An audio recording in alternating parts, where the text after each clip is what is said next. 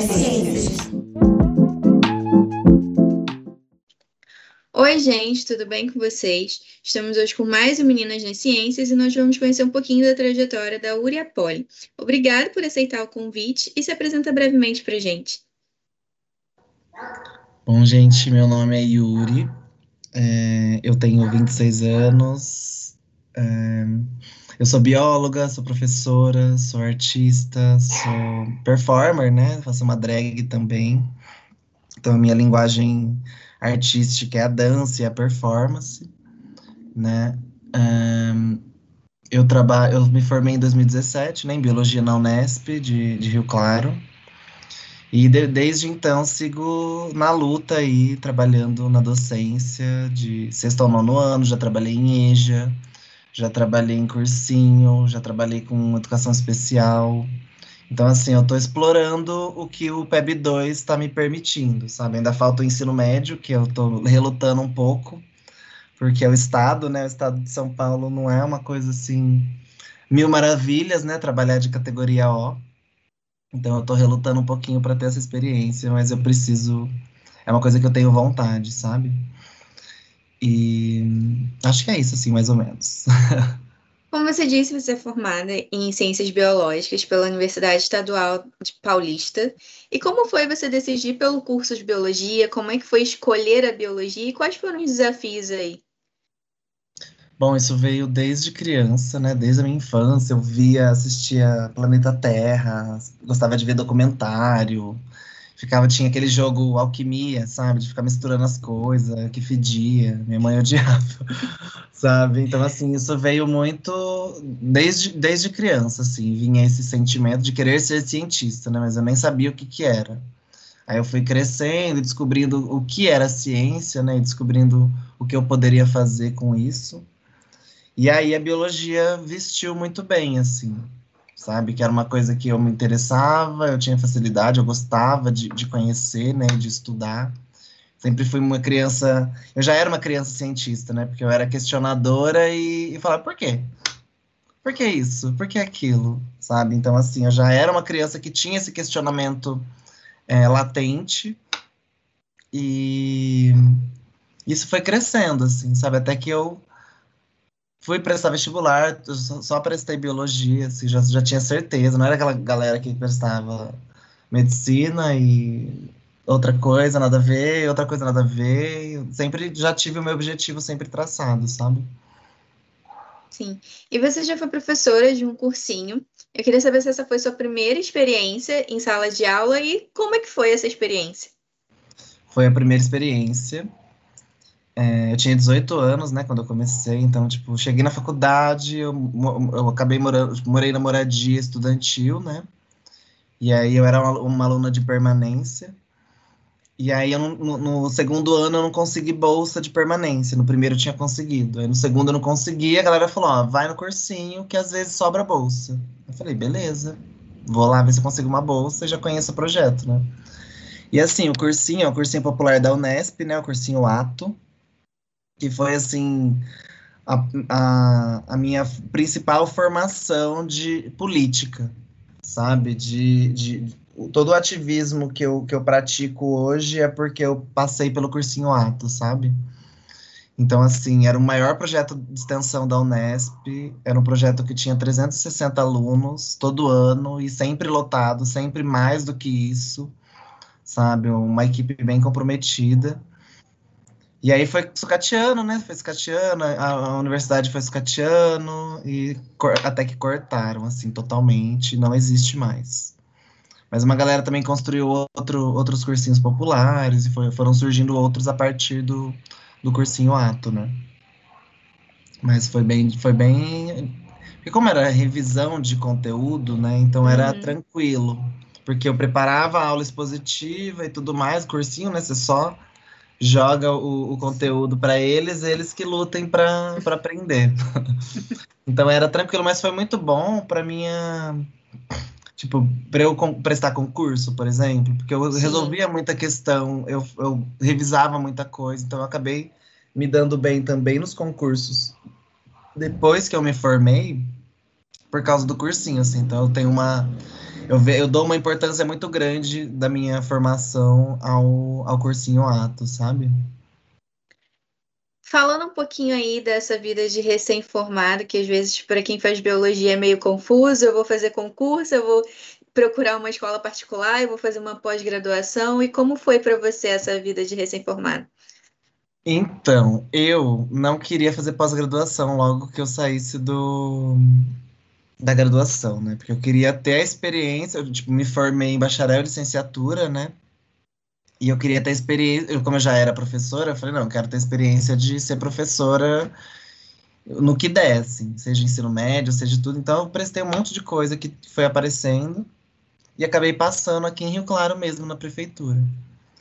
E aí eu peguei, já assim, saindo da graduação, eu peguei EJA e peguei Educação Especial, que era um EJA de, de, de salas exclusivas, né? Então, foi uma, um desafio muito grande, porque na minha formação eu não tinha tido na licenciatura nada de EJA e nada de educação especial. Então, foi assim, ó, vá, o que, que eu vou fazer? Sabe? E aí, as, as, os outros professores, as coordenadoras que, que eu tive contato ali naquele ano, né, que foi 2018, foram me auxiliando, me ajudando, me, me ensinando muito a como trabalhar, porque é um olhar diferente, né? Não é simplesmente é, passar conteúdo e pronto, sabe? Uma avaliação diferenciada, um tipo de trabalho diferente. Meus alunos de, é, de educação especial, a maioria não eram alfabetizados. Então, como ensinar ciências para esses alunos que não, não, não são alfabetizados, né? Então, foi um desafio muito grande. E o EJA é, foi aquela realidade deles escancarada na minha cara. Foi quando eu descobri o mundo, foi quando eu dei aula no EJA. Então, assim, o EJA foi aquela realidade que veio falar: oi, o mundo tá, tá difícil, tá difícil para você, para as outras pessoas tá muito pior, sabe? Então, assim, foi um, um, choque de realidade muito grande. Eu gostei muito, foi uma experiência incrível. Eu, eu tenho amizade com os alunos até hoje, sabe? A gente se encontra quando podia ter barzinho, né? A gente se encontrava uhum. nos barzinhos, a gente, sabe, se via às vezes, e era, foi bem Bem legal. Aí depois eu fui dar aula em ensino fundamental, em 2019. Que é outro mundo. Que é outra realidade. Nossa, outra realidade. Que aí é criança, você tem que lidar com pai de aluno. Sabe? Que eu tô sofrendo essa, esse, esse ano, assim, que eu, assim, eu dei aula em 2019, aí 2020 eu não consegui pegar por causa da pandemia. E, e agora, 2021, eu peguei de novo na mesma escola que eu trabalhava, em 2019. Então, assim, tá sendo bucha, assim, sabe? tá sendo bem bucha, mas tá, tô, eu gosto muito, né, de, eu sou, eu sou bem entusiasta, assim, da profissão, porque, sabe, eu sou aquela professora que, que dá aula e, e sai da aula chorando de emoção, assim, sabe, hoje foi bem assim, eu, eu tive, deu um tesão de dar aula, assim, dei uma aula incrível, e eu saí até emocionada, porque eu gosto muito de fazer isso. Falando um pouquinho, então, da, da sua atividade atual como professora da rede pública, né? Uhum. É, a gente está no meio da pandemia, você está aí lecionando no meio da pandemia. Como é que tem sido esse trabalho no meio da pandemia? E mais do que isso, é, quais são os desafios e principalmente o que você acha que a pandemia vai impactar em relação à educação dessas crianças, que é bem complicado, né? Nossa, a pandemia é foda. É assim, ó, desestabilizou totalmente e escancarou quanto o sistema educacional é fraco. Sabe? Não é fraco porque ele é fraco, mas ele é fraco porque ele foi enfraquecido, né? Ele está sendo enfraquecido. É, pelas gestões, pela, pelos, pelos governos, né? Então, assim, a pandemia só escancarou todos os problemas que a gente já tinha, sabe? Então, agora tá pior ainda. Eu, atualmente, eu trabalho em duas prefeituras, né? Prefeitura de Rio Claro e de Santa Gertrudes, que é uma cidade vizinha aqui de Rio Claro, que é interior de São Paulo, né? Então, é, em uma prefeitura está sendo remoto. Então, o que é o ensino remoto dessa prefeitura, né? A gente prepara atividades, entrega essas atividades para os alunos, os alunos devolvem essas atividades e a gente vê se a gente passa ou não eles. Assim. Então, é o, o contato que a gente tem com eles é esse. e conversar no WhatsApp, ligar de videochamada, porque tem aluno que não é alfabetizado e não entende o que está escrito na, nas folhas. É, aluno que não, não faz atividade, tem que ser atividade sempre reduzida, porque se for muito, eles não fazem. Entendeu? Então, assim, tá uma, uma realidade bem caótica. E aqui Claro, tá acontecendo um problema da gestão do, do município, em que te, eles tiveram que demitir muitos funcionários eventuais, que eles tinham muitos, né? Acho que eram 1.400.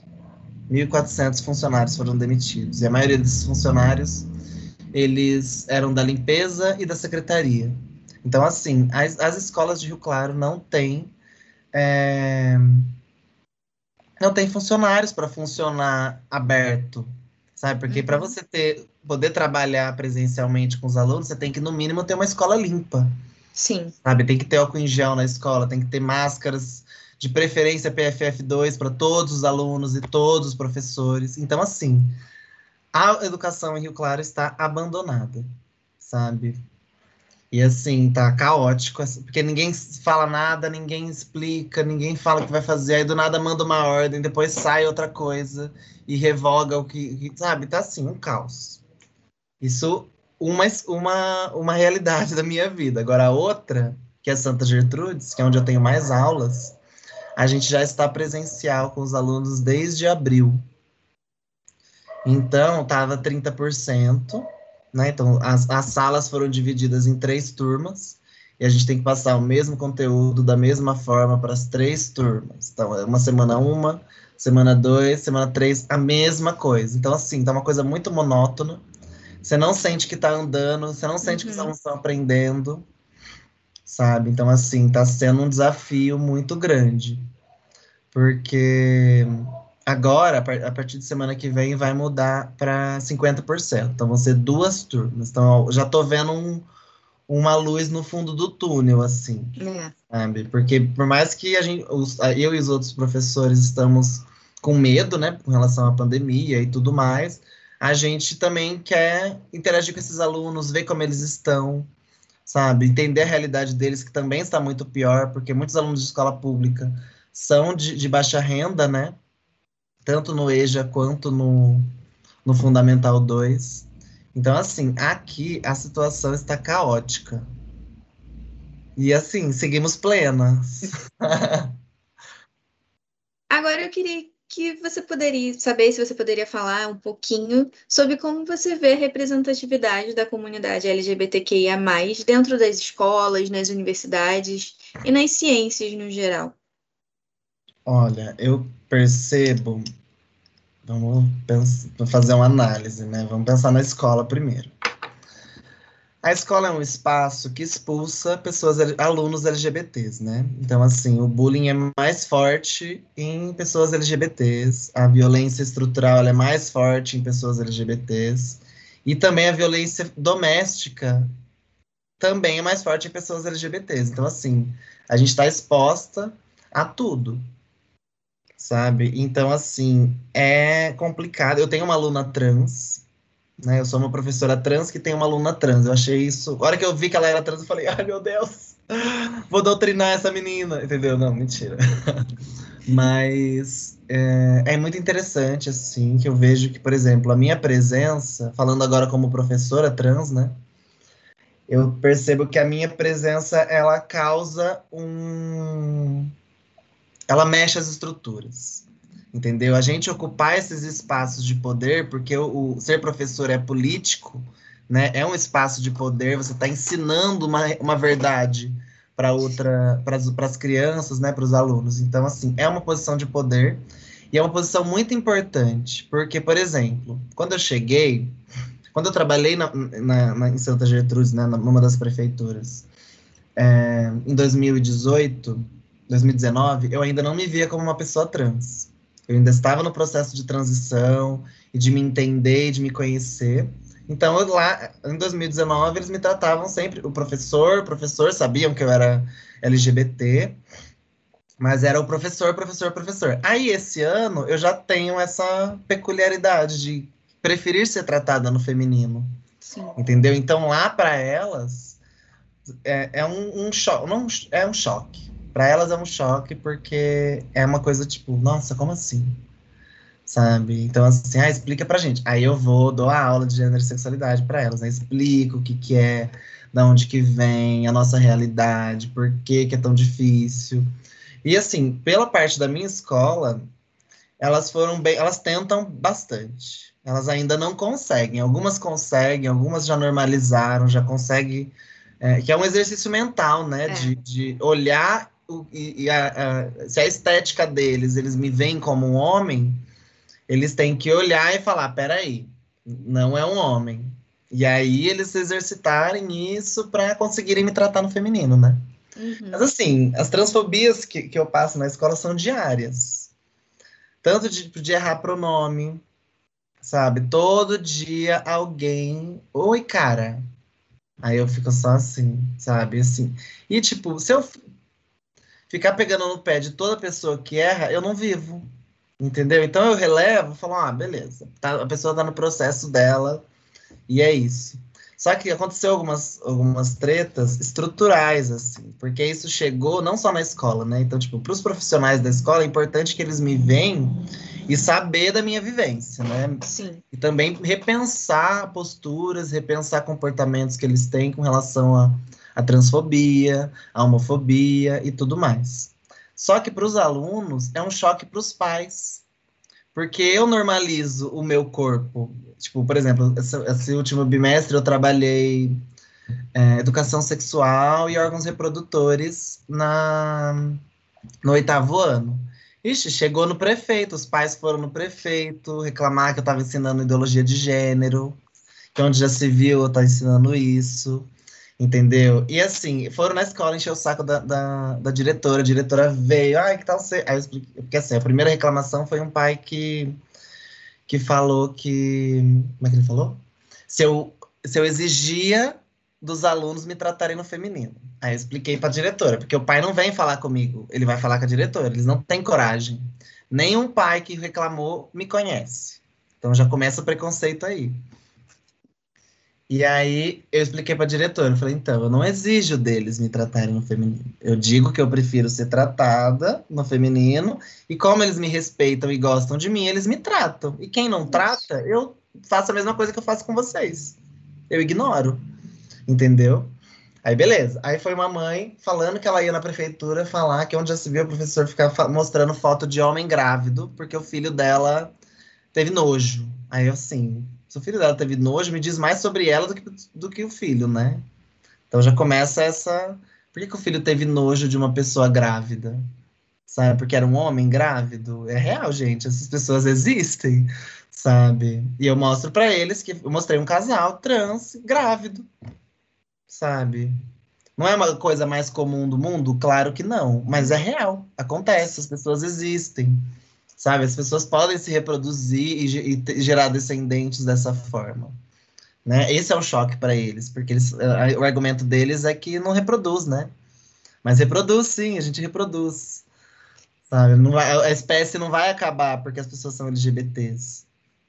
E aí ela foi lá falar com a, com a diretora, né? Falou, falou, falou. Aí expliquei de novo. Aí mostrei toda a documentação da legislação educacional brasileira que falava que eu tinha que trabalhar preconceito, tinha que trabalhar questão de gênero, tinha que trabalhar sexualidade. Coloquei, fiz uma relação com todos os documentos e mandei para a secretaria. Porque o prefeito, essa, essa mãe com outros pais foram no prefeito reclamar, né? E aí o prefeito falou: vou resolver. Só que ele não podia resolver, porque se ele me demitisse, ele ia ser processado, entendeu? E aí, quando a minha, minha diretora foi fazer a, o relatório, tava todo no masculino. Aí eu virei para ela e falei assim: então, se eu tiver que chegar no ponto de processar o sistema de educação e esse relatório tiver no masculino, você também vai rodar. Uhum. Porque vai rodar. Eu vou, se eu tiver que chegar nesse ponto, eu vou chegar até o fim. Eu vou querer milhões de indenização sabe? Porque não, não, aí beleza. Aí chegou no prefeito, o prefeito consultou os advogados dele, né? E não, foi, não aconteceu nada. E a mãe foi lá cobrar do, do prefeito. O prefeito virou para a mãe e falou assim: Eu não posso fazer nada, isso é homofobia.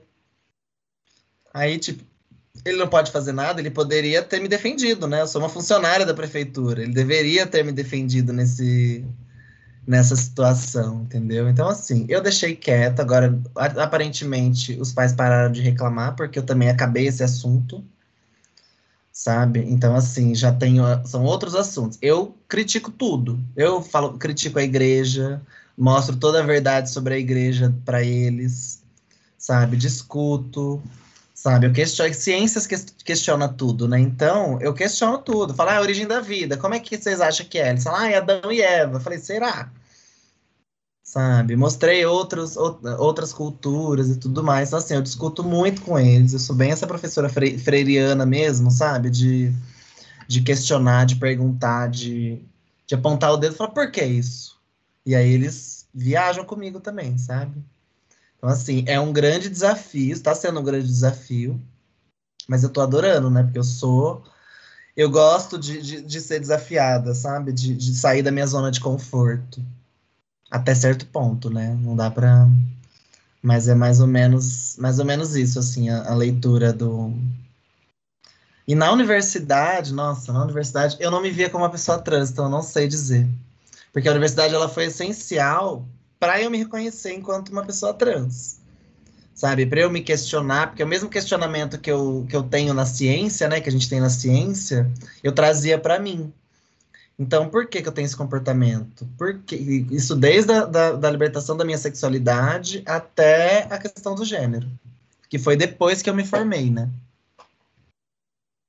E indo para a parte do, das suas atividades de artistas e ativistas dos direitos da comunidade LGBTQIA+, você é idealizadora de um coletivo de arte e de cultura LGBTQIA+, você é representante da cadeira de LGBTQIA+, do Conselho de Cultura e de Rio Claro, e eu queria que você falasse um, um pouquinho dessa questão de usar a arte e a cultura para poder dar visibilidade para a população LGBTQIA+. Ah, eu acho de extrema importância, assim. A gente começou em 2017 fazendo uma festa.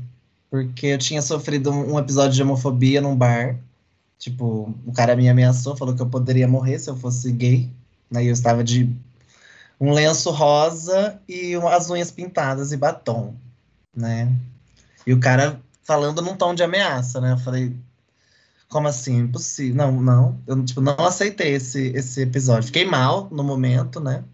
Porque foi a primeira vez que aconteceu diretamente, assim, uma ameaça. E aí depois eu falei, não.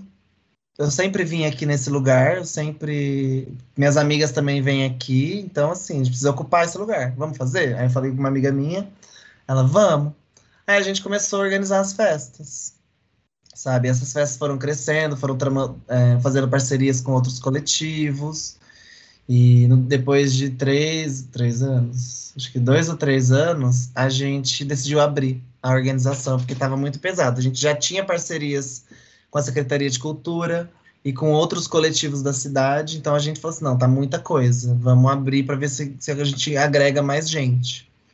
E a gente abriu e a galera foi chegando, foi somando, a gente fazia formação, a gente dava espaço para as drags da cidade performarem.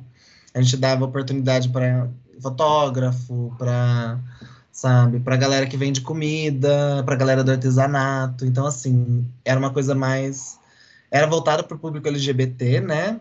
Por artistas LGBTs, mas também era aberto para outras linguagens e outras coisas. Ainda é, né? Só que agora na pandemia a gente tá uma coisa mais. Tá, tá muito doido, porque a gente virou uma. Tem pessoas de Rio Claro, de São Paulo, de São Carlos e de Recife no coletivo. Então, assim, a gente virou uma rede, sabe? A gente ainda está no processo de, de, entender como é que a gente vai trabalhar a partir de agora, né? Depois de tudo que tudo isso se passar, né? Vamos ter a esperança de que isso vai passar. Mas assim, a gente está ainda aprendendo a, a lidar com o que vai ser.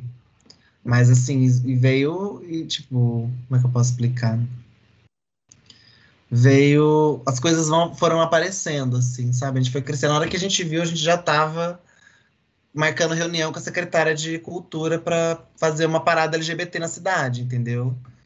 Então, assim, é, as coisas foram aparecendo porque também foi construído tudo coletivamente, né? A gente foi fazendo as coisas juntos, foi agregando pessoas e foi crescendo e tudo mais. E o nome do coletivo é Coletivo KO, né? E a gente já fez festa no, no, no ringue de boxe, sabe? Era maravilhoso, assim, tô morrendo de saudade das festas. Que passe logo a pandemia para poder voltar a todas essas atividades. Nossa, por favor. Seguindo aqui com as nossas perguntas, eu queria saber se você pudesse encontrar a Yuri do passado, o que, que você diria para ela? Que conselho você daria para ela? Nossa, do passado, acorda pra vida.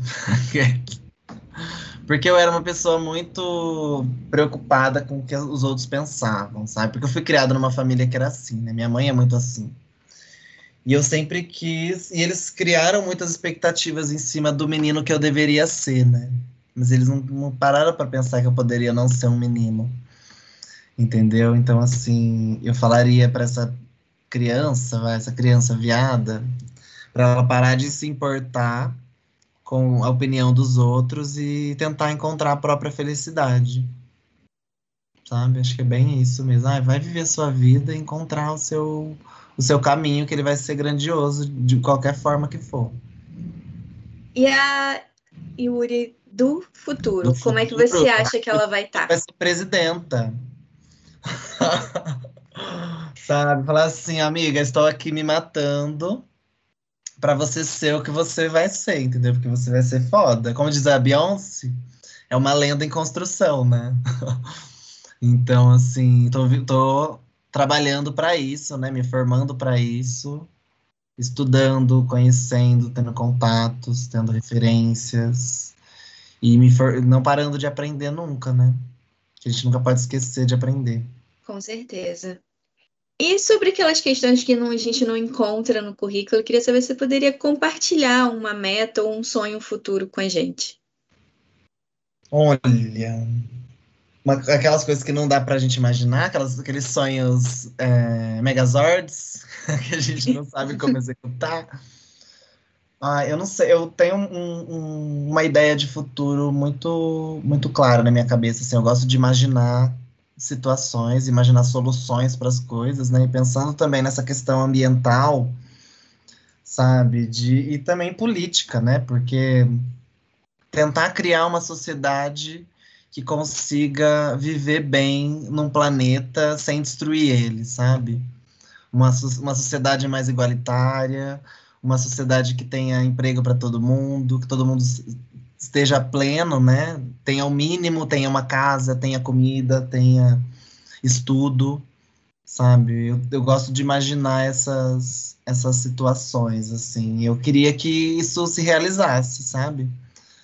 Só que a, a, o contexto histórico atual tá me, me, me, botando os pés no chão, assim, sobre isso, sabe? Porque às vezes o que eu imagino é muito utópico sabe? No sentido de uma mudança total no sistema e, e sabe, uma revolução mesmo, porque enquanto bióloga, enquanto cientista, enquanto uma pessoa trans também, eu consigo enxergar uma revolução. E essa revolução ela vai ser feminina, essa revolução ela, ela vai ser preta e essa revolução ela vai ser travesti, sabe, no sentido de transformar a sociedade e de transformar a, a realidade das pessoas, né? Então eu espero que isso aconteça. Estou trabalhando para isso acontecer também. Sabe, o sonho utópico que não cabe no Lattes é isso, é a, a, uma, um futuro melhor para todas, né? Para todas as pessoas. Você citou aí três revoluções importantíssimas e como uma professora que já passou aqui pelo canal, ela falou, tipo, isso já começou há muito tempo e ninguém vai parar isso. Então, Exato, tipo, é um caminho sem volta. É um caminho, foi exatamente essas palavras dela, é um caminho sem volta, isso não, não vai parar mais. E eu acho que o que mostra que isso não vai parar mais é justamente você já estar tá dentro de sala de aula ensinando, passando para os seus alunos toda essa visão de mundo que a gente precisa que eles tenham. Uhum. Porque eu acho que é a partir daí a gente tentar essa palavra às vezes é meio ruim da gente dizer, meio clichê, mas a gente tentar desconstruir a partir uhum. daí para construir uma coisa melhor. Exatamente. É, e tem que pensar nas crianças, né? Porque os velhos lá, os, os Minions já estão corrompidos, assim, eles não vão mudar de ideia, porque para eles reali essa realidade é perfeita, né? Porque eles estão conseguindo ter as vantagens deles. E, e, é isso que importa, foda-se as outras pessoas, se tá todo mundo morrendo de Covid, se tá todo mundo passando fome, foda-se, o importante é ele estar tá ali. Falando agora em relação à divulgação científica, à popularização da ciência, eu queria que você falasse um pouquinho da sua visão do que você acha que falta tanto para a educação quanto para a ciência receberem aí seu devido lugar de respeito. A divulgação científica é o que falta, sabe? É o conhecimento que, que, que, é gerado na pesquisa e na academia chegar em uma linguagem que seja popular, né? Chegar nessas pessoas, as inovações que são desenvolvidas chegarem. Ai, ah, desenvolver um supercondutor. Como que a gente vai fazer para botar esse supercondutor que é super eficiente aqui? Sabe? Ah, desenvolver um negócio biodegradável. Vamos lá, como é que a gente vai colocar ele na prática dentro da nossa sociedade? Entendeu? Falta exatamente isso, chegar o conhecimento da universidade, a universidade sair da sua bolha, né? E, tipo, na teoria, ela é pensada para isso, né? Que tem a pesquisa, a extensão e o ensino. Em teoria, né? Mas na prática, a gente sabe que a pesquisa se fecha, né? Ah, só aqui, só a comunidade científica, só nós somos merecedores desse conhecimento e, dessa, e desse desenvolvimento. A extensão capengando, né? Porque a extensão é realmente levar a universidade para a comunidade. E o ensino também está cada vez pior, né? Porque não, não, se contrata mais professores, não, não quer dizer, contratar contrata, né? Mas não se efetiva mais professores. Então não tem concurso, é uma galera da pós-graduação fazendo o que pode pra, com R$ 1.400 de bolsa para fazer o trabalho de um, de um professor doutor que deveria ser efetivo e ter todos os direitos dele dentro da instituição, né? Então, assim, tem muito, um caminho muito longo, assim, uma escada muito alta, mas que a gente também tem que começar a persistir degrau por degrau, né? Eu acho que o primeiro degrau é justamente a divulgação científica ser eficiente. Chegar na, na população aquilo que é produzido dentro da universidade. Com certeza. Agora a gente vai para as nossas rapidinhas, eu vou falar só algumas pouquinhas palavras e você tenta me responder o que significa para você em uma palavra ou frase. É difícil, eu sou geminiana. eu fico confusa, mas vamos. Biologia. Ah, biologia para mim é um caminho, sabe? Um caminho com muitos, muitas bifurcações, né? Pensando no, numa árvore genealógica também, numa né? árvore evolutiva. Escola. Escola, para mim, é transformação sabe? Transformação social. É, é dialogar também com, com o diferente, né? Porque entender que ali é uma mini sociedade, né? E essa mini sociedade tem que saber dialogar entre si. Arte e cultura. Nossa, difícil essa.